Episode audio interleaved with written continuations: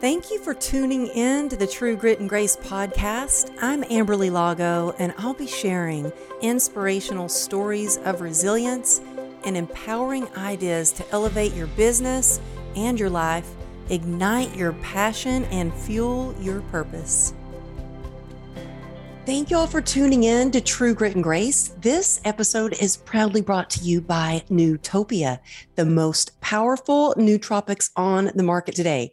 And these nootropic stacks are taking the industry by storm because they're highly effective and each formula is customized for you based on your strengths, weaknesses, and your goals. So you can get exactly what you need. And your customized formula help you really focus intensely, block out distractions, reduce stress and anxiety, enhance your creativity, boost your memory, and get rid of brain fog, and so much more. And the best part, there's a one year guarantee. So there's no risk, zero risk to you to try them for yourself. So here's the deal if you feel like you're not fully maximizing your potential, both personally and professionally, then you owe it to yourself to try Nootopia's formulas. They're a total game changer. Simply go to nootopia.com forward slash Amberly. That's N O O T O P I A dot com forward slash A M B E R L Y. And make sure you use that special code Amberly so you get your discount. Again, nootopia.com forward slash Amberly. And you can find that link in the show notes. And now enjoy the episode. Hey, y'all, thank you for tuning in uh, or tuning in again. If you're a first time listener, you are going to love this episode. I feel so blessed because I have a new friend. He's on the show. It's going to be a real treat for you. Charlie Engle is here with us today, y'all. He's legendary. I mean, there's extreme and then there's Charlie Engle. And I have his book, Running Man. It's a must read. We'll get into that some more. He has got a documentary that's produced with Matt Damon and also, I think Matt Damon, I haven't seen that one yet, but Matt Damon also did the narration for it. Uh, he's run across the Sahara, he has run across icy volcanoes. There's probably not about anything this man cannot conquer. He's even had a short stint in federal prison. He has overcome addiction. He's coming up on his 30 year sobriety date. And we're going to have a big celebration for that. He's doing a penguin race and we'll get into that. But I just am so grateful, so honored for you to be here, Charlie. Thank you so much for coming on to the show today. Well, Amberly, that was the best intro I've had in a long time. So thank you very much. It's really a pleasure to be here. And I'm excited about this conversation we're going to have. Well, I saw you on stage. So I got a ticket to go to a Tony Robbins event, y'all. And I was like, I'd never been to a Tony Robbins event. And I saw I just moved here to Dallas.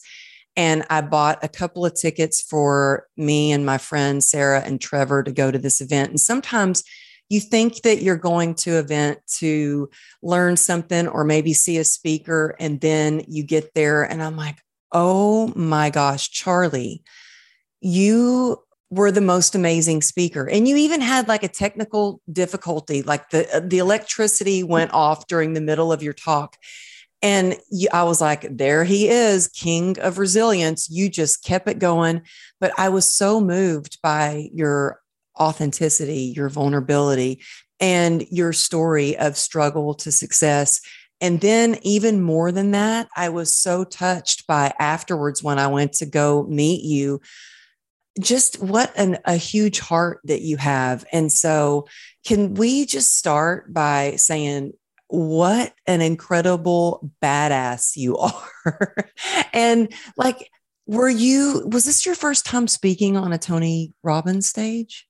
It was, it was, and, and I, I, have taken to saying that I guess my it was a higher power thing that uh, the power got cut out on me. So um, because I spent my life sort of telling people that adaptation is the key to pretty much everything. You know, you when things are going right, it's easy to be an optimist, but you know what happens when you know somebody literally pulls the plug and uh, you know, I'm happy to say, at least in that instance, I was able to kind of just keep. You saw me. I basically just kept yelling at the audience.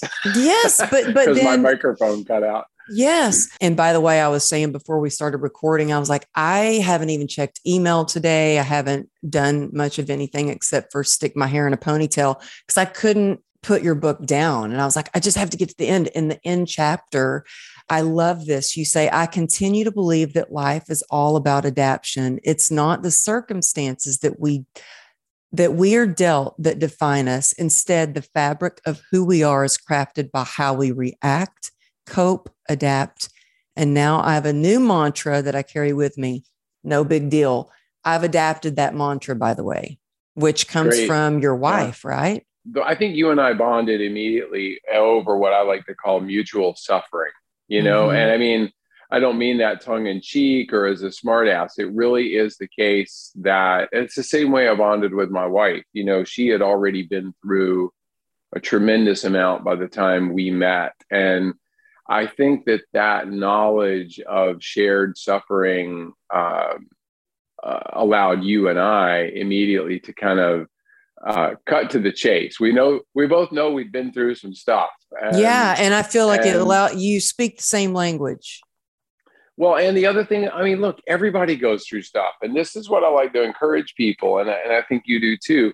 We all think that our stuff is somehow shameful or embarrassing, or if other people knew these things about us, that they might feel a certain way. And I contend that for the most part, it's the exact opposite of what we think. The more of that painful stuff that we share openly with other people, the more it welcomes our community into uh, into the struggle and creates really lasting relationships. I mean, look at social media. It's a great example. You know, those people, God love them, who nothing ever goes wrong in their life, at least according to social media. I'm just not interested in it. I, I don't, I can't, I can't really relate to that person who, um, you know, whose life I always say that perfect is boring really boring. And I mean, that's a that's why I've done, you know, you read the book, but it's why I've done a lot of hard stuff. And I mean, people who might think that the book is about running because it's called Running Man. It's it's really doesn't have a lot to do with running. There's some running in there because I have done a lot of running, but it's it's it's really about this idea that controlled suffering allows me to learn how to deal with really hard situations that are out of my control. So, what I mean by that is just if I run a, and I know we're, we have not gotten into the story, but if I run a marathon or I run a 100 miles or I run across a desert, I'm gonna want to quit at some point. I mean, I'm not superhuman. Like I, I'm just a regular guy who likes to run. And there's gonna be a point in that event where I'm going, why did I think this was a good idea? Yeah. And I'm gonna want to quit that's the most important moment in the event because that's the one I'll remember because everything is about trying to get past that moment. And for those people who are listening, I know you have a lot of sober followers too. It's the same as that moment when relapse is like right there, or that same moment when you're thinking about leaving your relationship or your job or whatever it is. You may still choose later to to take those actions but usually in that you know dark moment when we're thinking about quitting something if we can just let that moment slide by and then approach it again with a clearer head later a less emotional approach to it um, usually we will find that we make the right decision so the point is the more often i get to that place like in a run in a marathon where there's really not that much at stake like if i quit the marathon nobody cares. I care, but like there's no, it's not life and death. Mm-hmm. But the more often that I push past that moment and just let it slide by, the the better I am at doing that in the other parts of my life. Well, I mean, I want to get into like what do you do in that struggle in just a few minutes, but I want to go back to like how you got into running because here you were an an addict um but you had you were a successful salesman. You were like, would you yeah. call yourself a functioning addict or? Well, aren't aren't all addicts successful salespeople? Because that's basically what we do. I I always say that if you have a business and you're looking for salespeople, get a recovering not, addict. And you got it. If you're not finding people who are in recovery, you're not you're missing an entire pool because you know, someone who's in recovery from addiction has figured out you can take that superpower of addiction and obsession and you can point it at positive things rather than drugs and alcohol or gambling or sex or whatever it is you can point it towards positive things and that energy is like unconquerable. I mean so when i you know i spent 10 years beating my head against the wall of addiction and very often a lot of it was about proving that i wasn't an addict. And my view of that was if i was the top salesperson or if i was uh, if i could buy a house or i could get married or i could do like, like addicts don't do those things do they oh. and like that was my viewpoint and of course addicts do all those things and it was my way of appearing normal despite how i felt inside and how i knew that i needed to make a change i just didn't have I didn't have the courage or the ability for until until the time was right. And you know, I'm I'm lucky. We're lucky that we finally found that time when we had had enough. Yeah, well, and uh, what's so interesting is so you started running and it was a way kind of out of your addiction. So for me, I got into my addiction because I could no longer run which is so wild. I had to figure out, okay. And, and I realized running mm-hmm. was an addict, I guess, an addiction for me. It was the way I coped with anxiety, fear, shame, a lot of shame. Sure. But when was it that you were like, enough is enough? I cannot kind of live this double standard. Because for me, I was like, on the inside, I felt like I was dying inside. On the outside, I was mm. trying to keep it all together and prove that I was really okay, but I wasn't. And when was the point, the turning point, if you could just share with the listeners, like that you were like, I am sick and tired of being sick and tired of feeling like this, of doing these things. What was that point for you? Yeah, well, that that decade of addiction that I had was filled with attempts at quitting. you know, I went to rehab, I went to meetings, I went to church. You know, uh, I like to joke that I, I, went to a shaman, and if I, I could have found a witch doctor, I would have done that. Like I, I was what, but in hindsight, what I realized is I was desperate for someone or some other thing outside of me to take away my pain. Like I, mm. I wanted somebody to basically force me to quit. And my son, when I was 29 years old, was born, my first son, and I basically thought he was going to be that that thing that was going to save me. That like mm. uh, I felt like I had tried everything else and nothing had worked, and of course nothing had worked because I hadn't worked it, as we say. Mm-hmm. Uh, but I didn't know that at the time. So I was looking for this other, like, finally, you know, surely I'm a decent enough human that I could stay sober for my son. I mean, that's how I that's how I felt. And of course, you know, that's not how things work. And a couple months into his life, you know, I found myself once again in the worst neighborhood in town, you know, drinking and smoking crack for six days. And uh, you know, that binge ended with me sitting on the ground outside a, you know, dumpy motel, handcuffed behind my back, you know, the police searching my car and, you know, I sort of realized in that moment, uh, despite not sleeping for six days, I had this epiphany, I guess you could call it. You'd have to call it that. And that is just that nobody's coming to save me. You know, mm. no, my son, my infant son certainly can't save me. My wife couldn't. My my bosses couldn't. Nobody else could save me. I'm not a particularly religious person personally, but I have a lot of friends who, you know, the, the church, whatever church that might be, is very important to them. And, and most of them who are in recovery will also admit that even God can't save you until you're ready to be saved, whatever that might mean to you, until you can hand yourself over to something and say, okay, I obviously don't have the, the ability to do this. Mm-hmm. You know, for those 10 years, you know, I just thought I could outsmart this thing. You know, I'm a smart guy and, you know, I'm all those other people who go to meetings and, you know, turn their life over and do all this stuff. It's like, that's not for me. well, all, all the things we tell ourselves, right? Like, yeah. and all the promises that I would make to myself. Oh, yeah Oh, and yeah. and I was I was like in the victim mentality for a while like how did a good girl like me end up like this? I was so different from so many people in my family. How could I be an alcoholic? And Charlie, I am married to a cop. He was lieutenant commander. So trying to sneak my drinking because I was like hiding yeah. it and sneaking my drinking and living with a cop yeah. that took some skill. You know, I'd be like, "Oh, me? No, I haven't been drinking. Don't make eye contact." The things that we tell ourselves. There is one story in your book that I love is when you're taken to prison and they ask you, "Okay, what's your religion?" And you're like, I don't really have one. And he's like, okay, but when it comes time for Easter, don't be telling me that you're one thing or you're or you're, you know, a Jew and you want crackers or whatever. And I was just laughing in that chapter of your book. It is like yeah. hilarious. Like, yeah. Like, it, just the real raw conversations that you had.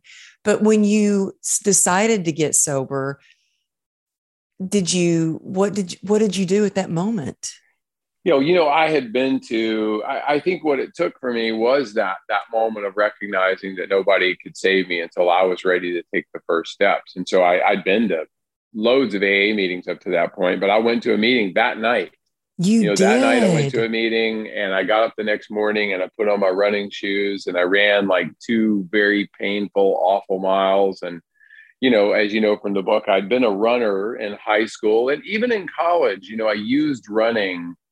I, you know, I was a binger. I would go hard for a week or a month or even six months, and then I would clean my act up for a little while and and make that proclamation. I'm never going to do that again. And you know, we all know how that goes. And uh, but this time, when I recognized that there was no other thing outside of me that could set this course in motion. Um, and I made a commitment. I made one simple commitment on that day, and that's that I would do those two things. I would go to a meeting and I would run every day for 30 days. That's all I said. And I kept it simple. And I knew I shouldn't be thinking about the rest of my life and I shouldn't, you know, whatever. I should just focus on this one thing. And for 30 days, I did it. My life got markedly better. And I said, okay, why don't I just keep going for 90 days? And so I did it for 90 days. And ultimately, to cut to the chase, I ended up going to a meeting and running every day for three years. Every and single day for three without, years, you went to a meeting. A single day.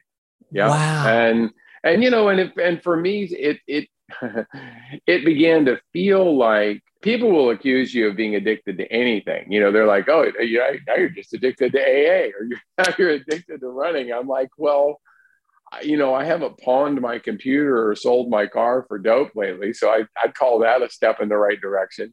I, I said this on stage at, at Tony Robbins, and you want to know something? I'd never done it the way I did it there, and I didn't plan it. It just sort of happened on stage. But I, I made this motion, I remember, of like someone hauling on a rope, right? They're they're pulling. And even when your life is getting better, there are people in your life, and sometimes they're the ones who love you the most and they're close to you, and they're still trying to pull you back into mm-hmm. their lifestyle. And it took me years to understand that that wasn't about you that was about them. You know mm-hmm. their fear of you actually getting better and leaving them was stronger than their desire for you to get better. And i use the weight loss thing as the greatest example because it's a simple one that most people understand. And it has happened so many times and i guarantee you there's going to be people nodding their head when they hear this. You take two people they're good friends they both want to lose weight. Let's say they're basically at about the same spot, but one of them has much greater success and the other one, you know, simply can't get going. It can cause a huge rift in the relationship. Like it's it's hard for the person who can't lose the weight to be happy for the other person. And the person who's losing the weight almost feels guilty about having made the change and suddenly they no longer have a relationship. And I I think it's an easy example to understand. And it happens in addiction recovery all the time, all oh, the time. It happens in mm-hmm. addiction and recovery. I think it happens I think you find your true friends. You want to find your true friends. You go tell somebody something really good that's happened and you see the reaction to it. Are they genuinely excited? Like, I can't wait for this. This is amazing or not. And that happened even not just with my recovery um, from addiction and ongoing recovery, but also in the community that I had with complex regional pain syndrome. I was like in this community with people who have this nerve disease. And I remember when I was on the doctors, and you know, they edit things out when you're in media. And I had some, I thought that was like my support system. And I had some naysayers and some people that came out really hard on me like, you can't get through pain with your mindset and moving your body. And I'm like, well, it works for me. I get through it. I didn't say it will end, it gets rid of all my pain, but it helps me get through it. And it, I think it was kind of a mirror to some things that maybe they weren't doing. It had everything to do with them no. and not me, no.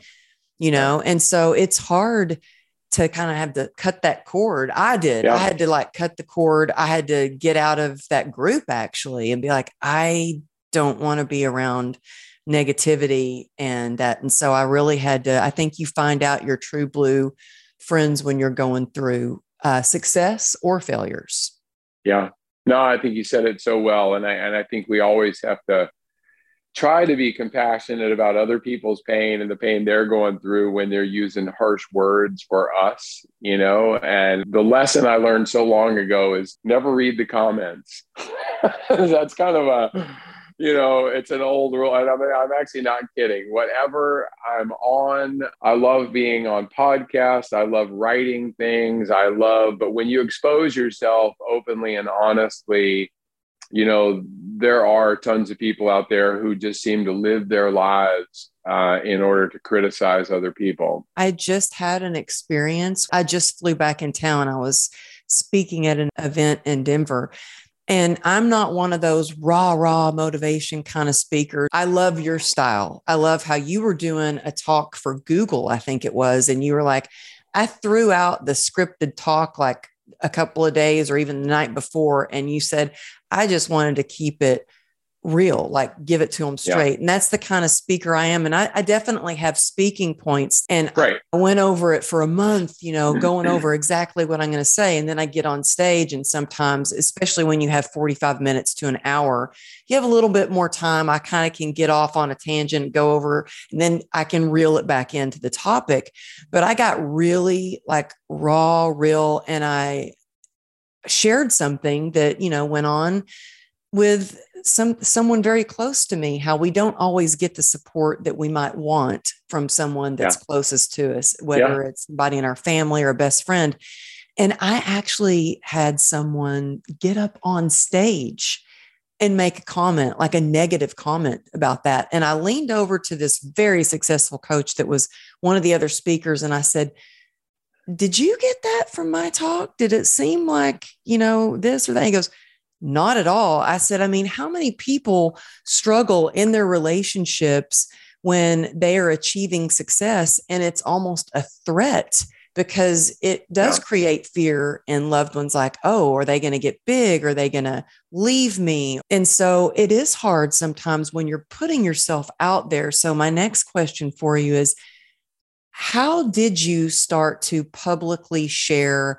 your sobriety story? Did you ever have a lot of shame about your addiction, or were you always this like forthcoming and this is who I am? Well, first of all, I'm sorry that happened to you on on that stage. You don't do that, you know, to anybody, even if they disagreed with you. They could have come up to you privately and said, "Hey, you know, whatever." So that's just uh, again one of those lessons that baffles me that people no matter what, they were wrong. I mean, and it made them look bad. I mean, so just always it was that. crazy. Like everybody yeah. was like, wow. And what? I had somebody right. come up to me and say, You just gave the most inspiring talk I've ever heard.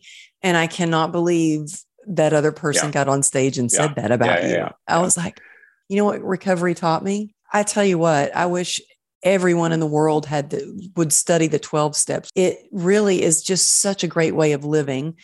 But it taught me that, you know what? Obviously, there's something that they're going through in their life. Yeah. Yeah. and it has something to do with them and not necessarily mean. I mean, I'm more than willing to see my part in things, but I was just like, but be a nice human. But so thank you for that. But yeah, Yeah. I just I had so much shame about especially because being married to a cop, he was like, no, no, Yeah. no, no, you are not an alcoholic. Right. Like Yeah. Yeah. you Yeah. do not want no, don't Yeah. admit that. Yeah. Like because he arrested people like me. Yeah. Or, you know, Well, which by the way, though, I mean, and I know you, I know you're way beyond this and you know all this, but like that's that again is like, oh, so, you know, cops don't drink, cops don't like, there's so much to dig into there that this isn't the time or place. But I mean, that actually is the answer to your question you just asked me. It's like, when did I decide I was going to share openly? And it's because it really happened right from the very start. You know, it it just I got a chance early on in my recovery to speak weirdly at a I was in a fraternity in college, which I'm actually always a little bit embarrassed by because I'm sort of the opposite of what you'd consider to be your kind of typical fraternity guy. But or at least a stereotypical, you know, deal. And that's where I learned how to drink properly in college, you know, because it, the drinking age was 18 when I went to college in North Carolina in the early 80s. And I gave this talk that was the 100 year celebration for our national fraternity. So there were a couple of thousand people in the audience. And um, it was actually a terrible talk. It was the first big talk I ever gave. And I, it was terrible because of one thing. I was so inexperienced as a speaker that I thought this talk, I had an hour, needed to start from basically the day I was born Oh, to yeah. that very day. like I needed Mhm. to tell them because like they needed context. They needed to understand my story. Now, as a much more seasoned speaker, I understand my job is to tell two or three really good stories give an overall context and if people want to learn more about you there's about a million ways they can do that. So you know i've i've changed stylistically but what i did do was literally dump all of my shit on that stage all those years ago and it felt so freaking good. And what i actually did is then i started to learn to become a speaker both in it within 12 step recovery because as you know too a super safe way to learn how to speak is you you if you if you're the one sharing at a meeting even if it's just a short share or if you're the speaker for a speaker meeting you know it's your opportunity to tell your story. But i did it in rotary clubs and kiwanis and like i just started to hone my my craft. And what i recognized so early on was that when I told stories of struggle, I got so much support and strength and comments and everything else. And if I told only stories of success, people were like, golf clap, you know, Yeah, polite, yeah. you Yeah. know, polite. Oh, that was such a nice story. Thank you. And, you know, and which is fine, but that's not what I was after. Did you ever see the movie Eminem was in called Eight Mile? Do you remember that movie yeah. back in the day? Uh-huh. So it's a weird reference, but I think it's a great example. So anybody who's ever seen Eight Mile, this is like Rocky, except with rappers. You got these two guys who are arch enemies, and they have these rap battles, which is basically like one guy rapping and talking crap about the other guy for 90 seconds, and then the other guy gets his turn. The ultimate scene in that film was the last one where they're having their final battle and Eminem gets the mic first, and he basically spends his 90 seconds saying, I live in a trailer with my mom. My best friend had sex with my girlfriend, this and that. Like he he took all of his stuff and he dumped it out. And the other guy actually didn't even take his turn. He walked off stage because there was nothing left to say. It's a really effective way to go through life. If I'm telling you I went to prison and I'm a recovering alcoholic and sometimes I'm an asshole and sometimes like all of the if I'm telling you these things, what is there left for you to say about me? Or it's not Exactly. You own You know? it and then nobody can use Yeah. it against you. It's so true. Yeah. And it's like, that's why when I say I get up on stage sometimes, and I was just talking to one of my sober sisters yesterday on the phone, and I was telling her, I said, every time I would get together with my dad, he would always say, Why don't you have a beer? Just have a beer. I'm like, Dad, I don't drink. Dad, I don't drink. and and finally she goes, What made him stop? And I said, I think it was the day that he kept offering me a beer. And I looked at him and I said, Dad, I'm an alcoholic. He was like, Oh, not much more he could say to that. Wasn't like yeah. he could say, oh well can't you just have one or what you know so it was like i put it out there and there is such freedom in that. Yeah. Yeah. It's like whew, you feel like any chains that were holding you back are just released. Yeah. Well, if and, somebody knew you were allergic to peanuts, they wouldn't keep offering you peanuts. I mean, these are not these are not hard analogies, you know. And and yet, people with alcohol, because it, he would be more comfortable if you had a beer. Mm-hmm. You wouldn't be more comfortable, but he would be, and that's mm-hmm. this. It's human nature. The other thing about it is we actually think, and this is the funny part, I love human nature. I love talking about it. Like we think that other people are sitting around thinking about us. Oh my right? goodness. And you know how much they are actually thinking about us? I mean, basically next to zero. Like, I mean, the same amount that we sit around thinking about other people. I mean, because we're basically self centered beings on this planet. And so, uh, we think that our stuff is so shameful and important and devastating. And if anybody knew it, they wouldn't like us or whatever it is. And it, it's, I've just found it to be the exact opposite. You know, the more, the more that I open up and share that even today, almost 30 years clean and sober, you think I don't sit around sometimes and think, man, my life sucks. Of course I do. I'm a normal person that has down days and like I don't have it all figured out. What I do know is that experience has taught me that the vast majority of time those feelings aren't real and they will pass by. You know, and that's the lesson that I that I continue to always hammer is to try to,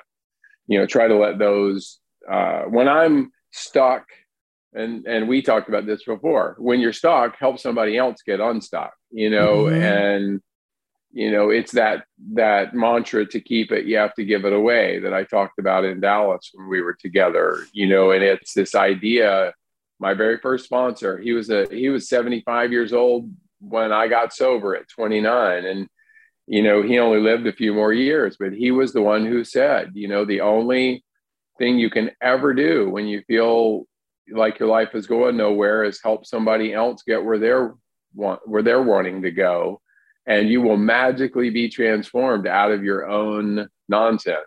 It's so true, Charlie. I mean, and I, you know, I when I was in the hospital after my motorcycle accident, I was not yet an alcoholic. I I had no idea I was an and I was never really a big drinker. I was so centered on probably addicted to my running and my career. And so in the hospital, I noticed that I would feel better when I would make calls, even though I was in the hospital, didn't know if tomorrow was the day they were going to amputate my leg. When I would make calls to my clients, when I would help the nurses and give them exercise tips or sit there and let them talk to me about all their troubles and offer them advice like my grandmother would do, give me, I felt better. So it was a way for me to stop thinking about you know, the self pity and I'm a victim and get yeah. out of myself and do good for someone else. So even in the hospital bed, I noticed how much better I felt about that. But so I so appreciate you sharing that sometimes with all your accolades, with all the amazing things you're done, you've done with your best-selling book, with this documentary, with, I mean, all the races, the ultra marathons, the incredible things that you done, you've done even with almost, you know, I, nearly 30 years next month of sobriety, that sometimes you go, God, this is hard, or my life sucks, or you have these feelings and how to get through those moments. Cause that's the thing. It's not like we have it all figured out and we're just like, our life is great. It's about the resilience that we have and the tools and the resilience that we've built up so that when hard times do hit, we can get through those moments so I just wondered for me personally, I'm just like wondering is like when you're speaking, because you've spoken on some of the biggest stages in the world, do you have moments before you speak that you get nervous or you start like doubting yourself or imposter syndrome comes in or you're like how the heck did i get invited to speak at google? or do you ever get those moments? I certainly did early on. I i will say and it's not you know it's not false bravado i will take five or ten minutes before uh, any big talk especially and i'll do some breath work and meditation and praying even you know which is kind of all the same thing. You know i mean they're they're wrapped in different packages but in essence it's about trying to connect with whether it's a higher power or your own inner strength and uh, I've gotten good through the years, especially on the bigger talks. And the Tony Robbins one was a big one for me, partly because it was very limited for time. And like you said a little while ago, if I've got an hour, I can kind of verbally wander around and interrupt myself and tell a couple of extra stories. If I've got 25 minutes or whatever it is, it's hard. You know, it's yeah, like you have to get right to the point. Minutes. People can read about the prison stuff. You know, I mean, it, it was crazy thing that happened to me, you know, 10 or 12 years ago, long into my sobriety, by the way. Which so, was crazy you know, because yeah, I feel was, like that was like it was a terrible. How many people un- would be locked up if? Yeah, it was a terrible, the- unfair thing that happened to me about you know mortgage fraud, basically, and it was you know it shouldn't have happened. It, it whatever, but it part of it was the timing on uh, in the world. You know, it's 2010, and like it was the timing because I'm sure the government was looking for that. Yeah, yeah, the government was looking for people to blame, and you know, and I got I got stuck. But anyway, the point of that is when I have a short talk, like 15 minutes, the hardest thing to do, I have to talk about prison. I, that's the one thing I have to talk about every time. And the reason I say that is I don't ever want someone to listen to me tell, you know, my journey from addiction into sobriety, then into running and doing projects with Matt Damon and, you know, all this kind of stuff and then they're like, man, that was a great talk. And then they're Googling me. And the first thing that pops up is they see, you know, that I went to prison.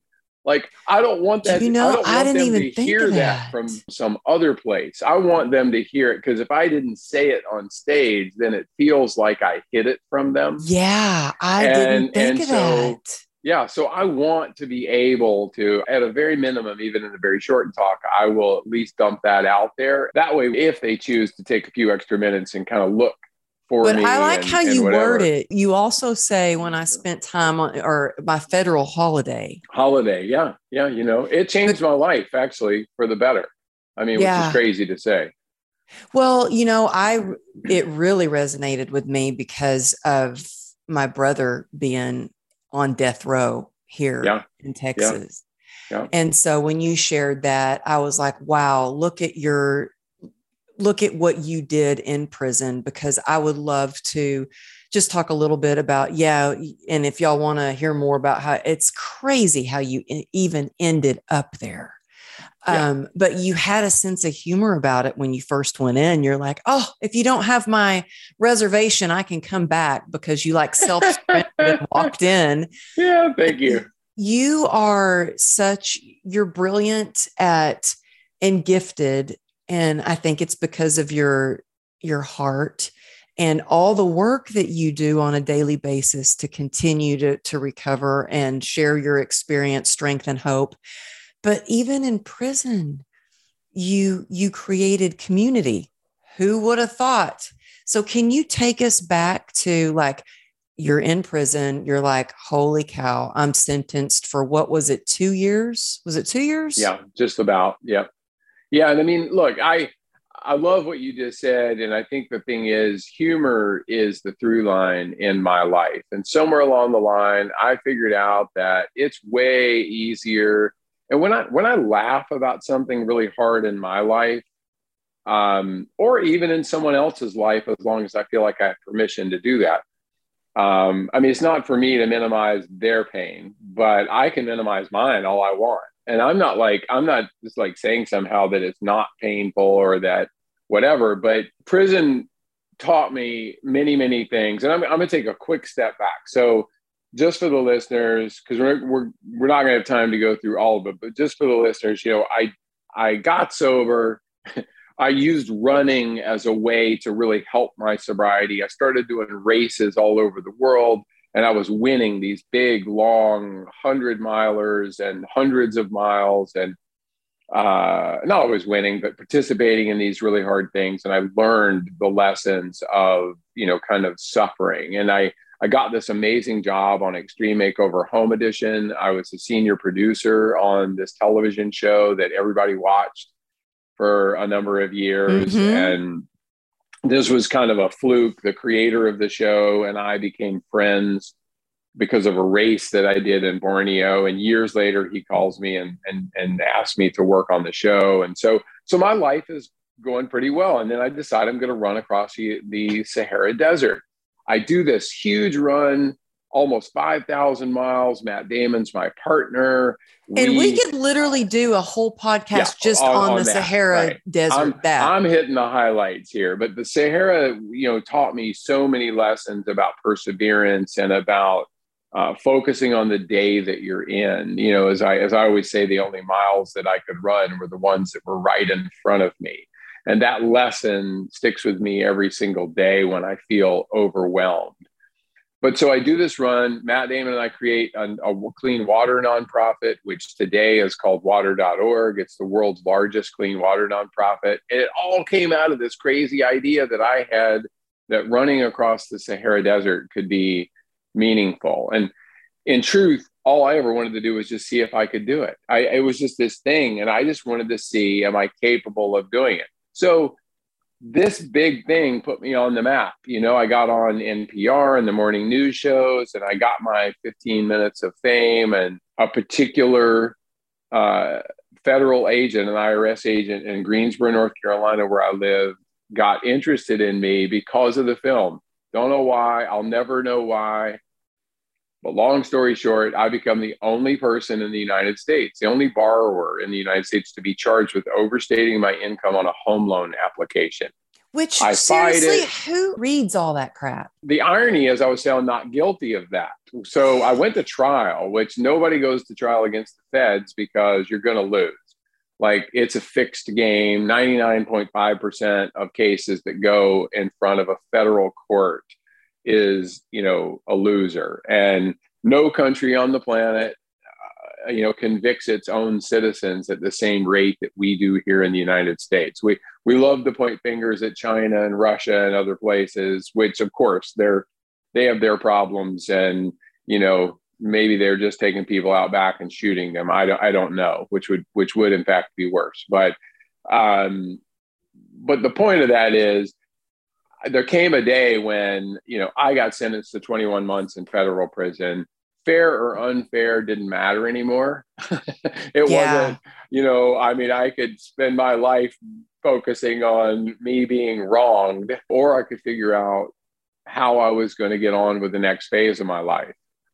And my that right boys, there is the biggest yeah. life lesson.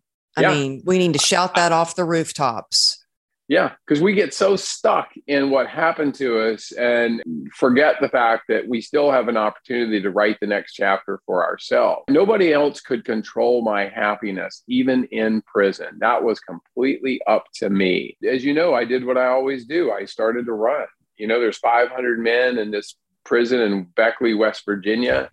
And you know there's no running. There's a little path around the recreation yard and but Charlie, you know, i just started I love, to run. I love what you did when you first went in and you walked in and you're like do you know how like you saw the the run the little path and you asked somebody what's the distance on that? And they're like i don't know. Like we're in prison. Who's measuring who cares to, right. yeah yeah yeah i wanted to know of course. And and you know we were in lockdown a lot too so you couldn't go outside and i would run in place and myself for five or six hours at a time sometimes. And uh, i love to tell the story that people you know very often thought i was nuts and sort of being uh, you know, the middle aged dude in prison that people thought was crazy was actually a good thing because basically everybody just left me alone. It's like, don't screw with that guy. Something's wrong with him. Something's off with him. He runs yeah. in place. but what happened is is you know the same thing that happens as i like to say whether it's in addiction recovery or in other parts of our lives and that is this this idea of attraction rather than promotion which you know very well and if you are constantly promoting your lifestyle, people will be repelled by that. Some people might have questions, but in general, what people want to see is you living your life they want to see you, the benefits of the things that you're doing. They don't want to hear you talk. If they want to hear more about it, they can ask you, you know, and that's what it's for. And so I'm just running every day. I never one time go up to some guy and say, hey, you know, looks like you got a little weight problem. You know, why don't you come run with me? Because that would be a really bad idea in prison. Especially in prison. Right. But you know but what, one, Charlie? I hmm. think that goes even for anybody who's listening that does an MLM for healthy products or yeah. supplements or anything. And I see them promote and they're always like holding the drink up or take these yeah. vitamins yeah. Or, or whatever it is. It's like if you just show, like, don't sell the product, sell the destination almost. Yeah. Um, well, everybody knows they're being sold something if you're holding up the product, you know? It doesn't mean you can't show a picture of you drinking the product, but what it really needs to do, there is no such thing as a product that is going to fix your life. I should say that again. You know, movement, getting out there and doing things is is the lifesaver, you know, more than anything else. The supplements, and you know, I told you right before we started, I needed to make myself a, a, a green smoothie. I mean, this is my mm-hmm. own, you know I'm not selling that. That's just in my blender in the house. And I live it every day. And mm-hmm. I go mm-hmm. out and I run. So in prison, even, all I did was run. And people made fun of me.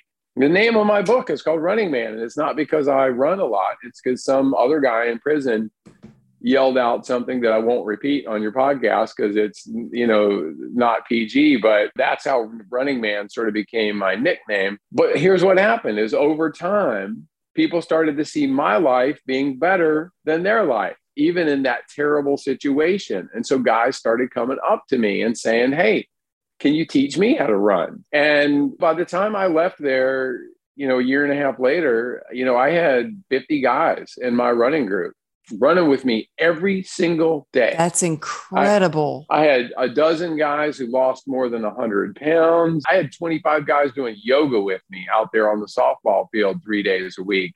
Who which would was, have thought? Never. When I left, guys were coming up and hugging me and crying, and they're thanking me for what I did for them. That's the lesson of sobriety and sponsorship and of just being of service to others. And we can be of service just by telling our stories and living our lives openly, where other people who are trying desperately to find their way can hopefully take strength from something that I'm doing. That's the lesson there. I didn't do any of it in prison for them. I did it for me because it was my way to get through that terrible situation. I could have sat in my cell and marked off days on the calendar and moped around. And instead, I made the best of the situation. I read books, I exercised, I wrote letters, I talked to guys in prison, many of whom were there for i thought what happened to me was unfair. You got guys that are in there for 25 years for a tiny little bag of cocaine or something. I mean, something just so small, but they're African American or they're Hispanic. They don't have a lawyer. They didn't speak the language. And the guy's getting 25 years. His whole life is taken away from something. And I think what happened to me is unfair. I know that you relate to this too. You know, what you've gone through in your life is more pain than any person should have to endure. But you know what? You could name me 10 people right now who you've seen their stories and they had it worse than you, or they're mm-hmm. not alive because they had the same accident you had and they didn't survive it, which is worse. Mm-hmm. You know, I mean, it's not hard to figure out the answer to that. Yeah. And I think that sometimes when we can look at our struggles and former struggles that we have overcome, it builds our strength and our confidence to move forward and get through the next and the next just one day at a time. You have so many incredible stories. And in the book, you have so many incredible stories. I want to celebrate your sobriety coming up. But before we get to that, I wanted to ask you do you ever have days now where you've thought, oh, I want to drink or oh, I want to escape yeah. it. I want to escape this pain. Absolutely. You know what I mean? It's it's you know, look, I'm happy to say that doesn't happen very often. And just a few weeks ago, somebody asked me, and this I'm sure happens to you too. They'll ask a very open, honest question. It's like, couldn't you just have a beer? And I'm mm-hmm. like, yeah, I probably could. Like today, I could probably have one beer. I could probably have one beer tomorrow. I could probably have one, you know, I, I might do that for a whole year.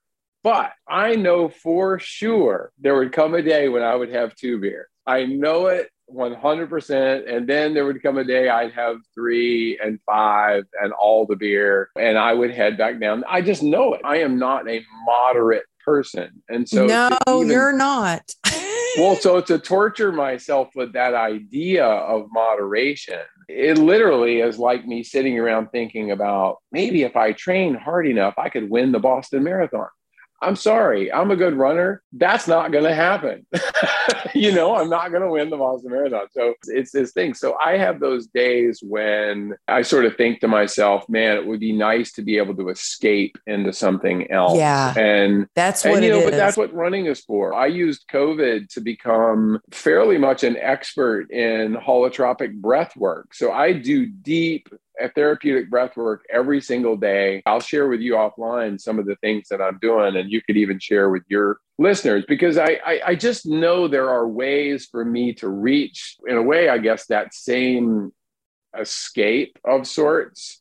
I can find my way into a peaceful state of mind that's not about blocking anything. Because, of course, drugs and alcohol for me were all about being invisible having no feelings. Like if I had a feeling, good or bad, I just drank or drugged it away.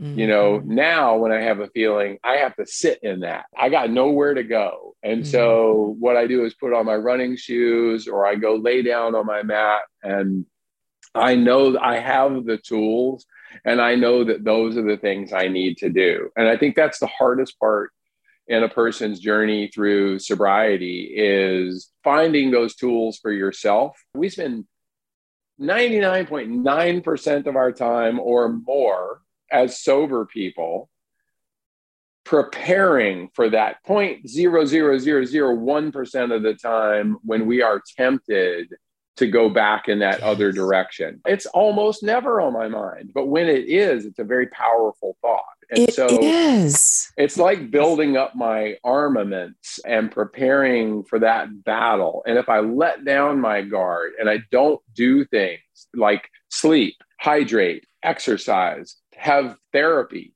talk to other people, be of service to others. If I'm not doing all those things, I'm setting myself up for the out of the blue thing that comes at me that is going to rock my world and then I'm susceptible to relapse. So I have to always be diligent about making sure that I'm taking those steps every single day you know to be as as healthy and happy as I can be in preparation for the time when I'm not going to be because life is going to slam me back down to the ground at some point because that's just the nature of being human. mm-hmm. And you know what, Charlie, I think there's probably so many people out there that you have no idea how much you've touched them. I know just yesterday I was at the market. So, talking about getting enough sleep, eating, you know, drinking enough water, moving my body enough.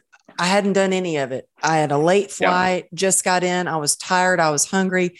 It was a holiday, and my husband was like, Oh, yeah, I need you to go to the store and get all the stuff to grill and get beer for your dad and do all these things. And I actually had a thought. I was on the aisle and I'm like, oh, that wine.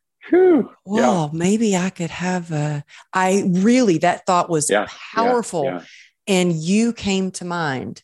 And I thought, there is no way that I am going to take a drink because I get to interview Charlie freaking Engle. and I would not, uh. I wouldn't be able to have like yeah. the, the confidence even to do that and show up authentically. And so you really saved me. I had that thought and yeah, just thank you. hearing your story and knowing I was going to get to see you. And so some of the things I know, like you were telling me before we started the interview, that you have something called Whoop that is really Yeah. help. It's like this new latest technology because I believe accountability is one of the things that if I didn't have that accountability with my sponsor, my sober sisters, that we connect every single day with a gratitude list that we share with it- one another. But Yeah. what is, can you tell me a little bit more about this Whoop? It's Yeah. called Whoop, Well, right? It is W H O O P, and I know you wear an Oura ring, and this is all in the same category of wearable device, like Apple Watch or Fitbit was sort of the the first like best known in this category. But Whoop has put a tremendous amount of money and effort into the addiction recovery space, and I'm, I'm happy to say that in partnership with me and together, we are looking at ways to help people have accountability and long term sobriety. Not like somebody's watching you and going to like write you a note and say, hey, lazy, you know, get out and work out. But, you know, what I've learned in sobriety is that the people that I've sponsored through the years, which has been a lot of people, I still have to, before having a wearable device that they have one and I have one, before having that I had only one choice. I had to call them or they call me and I ask a question How are you doing? I mean, look, I'm not saying that addicts are liars, but we are not great. When we ask that question, we do really mean it, but we rely so heavily on the other person giving an honest answer. And again, I'm not even saying they're giving a dishonest one, but that's assuming that a person even knows themselves. Like, if I ask you how you slept last night, you don't have a wearable device, you don't have any of that. You have a vague notion of how you slept. You might be thinking, well, I, gosh, I remember laying there and it was two o'clock in the morning. I hadn't gone to sleep yet. Like that's the gauge you're using to see whether you got a good night's sleep. What wearable devices do, it's an accountability tool, as you said. It allows me, for someone that I'm coaching, and I mean like life coaching, not not exercise coaching, even though that's part of it for someone that I'm coaching, I get a chance to see that for two nights in a row, they haven't slept well. So instead, I can send them a text and say, Hey, you know, Dave, it looks like you haven't slept well the last couple of nights. Here's a meditation from Deepak Chopra, or here's an idea. You know, I also see that you've missed your exercise. Maybe if you have time today, you could just get out for 20 minutes and do a quick walk, do a breathing exercise, whatever. The point of it is, and here's the big part, Amberly, even if they ignore me completely and they don't do any of it, they have been seen by me. Like, Mm. and that's, I think, the thing that we all suffer from. We feel invisible to other people so often, whether we're oh, day sober or 30 years sober, there's that invisibility that goes along with being human. And to have someone else reach out and say, dude, I see that workout you had yesterday. Then you got a great night's sleep. Way to go. Keep up the good work. Yeah. Like just that simple thing instead of relying on them to tell me what's going on. So it doesn't have every answer, but it gives me a lot of basic information about someone. To be honest with you, I say often now that I can predict relapse. And it's a provocative, well, it's a provocative, outlandish statement. But if I do see someone in a terrible sleep pattern, not exercising, all these other markers. It doesn't mean they're going to relapse, but if they're in early recovery, like maybe they just left rehab a few weeks earlier,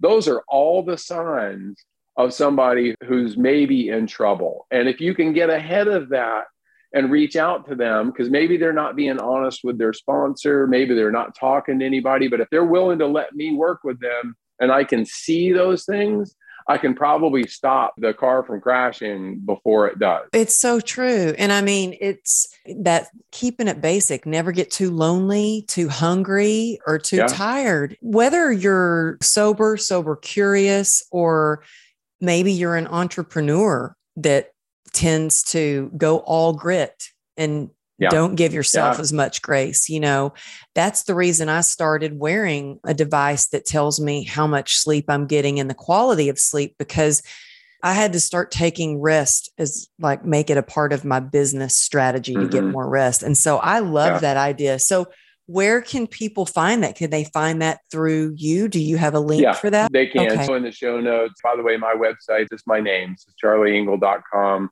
all my social media links are there blogs videos a few of my talks you know it's a typical website and my email and phone number is right there in the contact it's me directly i don't have people well, so, and you um, look at you know, his so, website, y'all. We didn't even get into all the different shows, news, documentary, everything. We go to his website, charlieengle.com go to his Instagram at Charlie Engle and you will see all of the amazing things he's done. There are so many stories and so many directions we could have gone on this show. I literally could interview you 12 times and there would still be more to cover.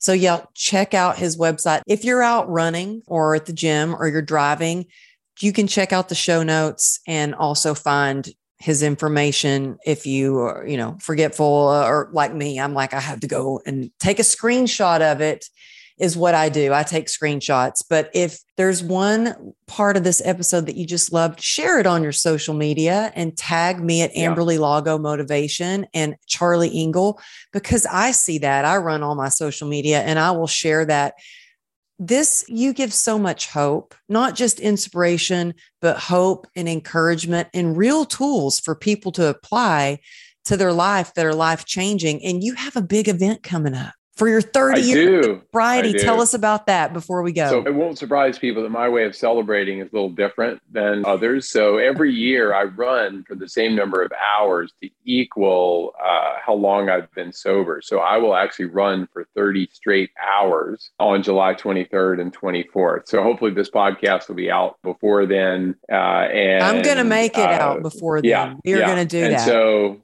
it's up at a treatment center called Ashley, which is up in a uh, little town in Maryland. Been around for 40 years. I would call it top five treatment centers in the country. It's an amazing place. It's a nonprofit. So we're raising money for continued research and addiction recovery, but also for scholarships for people who can't afford treatment, which is a lot of folks. because it's one thing. Yeah, people say, why don't you go to rehab? Well, if you don't have any money or you don't have insurance, you know, you try going to rehab. Yeah. you can't get in. And yeah. so that's it's crazy how about. expensive it is. Yeah. Yeah. So this is about, you know, this run is my way of celebrating my 30 years, but also inviting other people to come celebrate with me their own recovery, the loss of a loved one. I mean, look, every single person listening to this right now, whether you're in recovery or not, you know somebody or know of someone who has not survived this disease. There's a lot of people that need help 90% of the people that need help out there actually don't ever get help. And so this is just my way of honoring and celebrating my own sobriety, but also reminding others out there that there is a path forward and you just have to commit to it and make some changes. But it definitely is the case. If I can do it, anyone can. Oh, well, I just love all the work that you're doing. Um, how can people get involved with this? Yeah, that also is on my website. So okay. if you just go to my website, you'll see this 30 hour run. You can do it virtually. You don't have to do 30 hours. You can walk for 30 minutes at your house. You know, you could you can enter this thing. You ride 30 minutes on your Peloton. You can do okay. a 30 minute yoga class. You can, there's no limit to what can be done. And it's just a way of specifically on July 23rd and 24th. The 23rd is my actual birthday, but I've been sober long enough that, you know, for 30 hours, I can't fit that in one day. So, yes. Yeah. so, so, it goes no, what, over a weekend.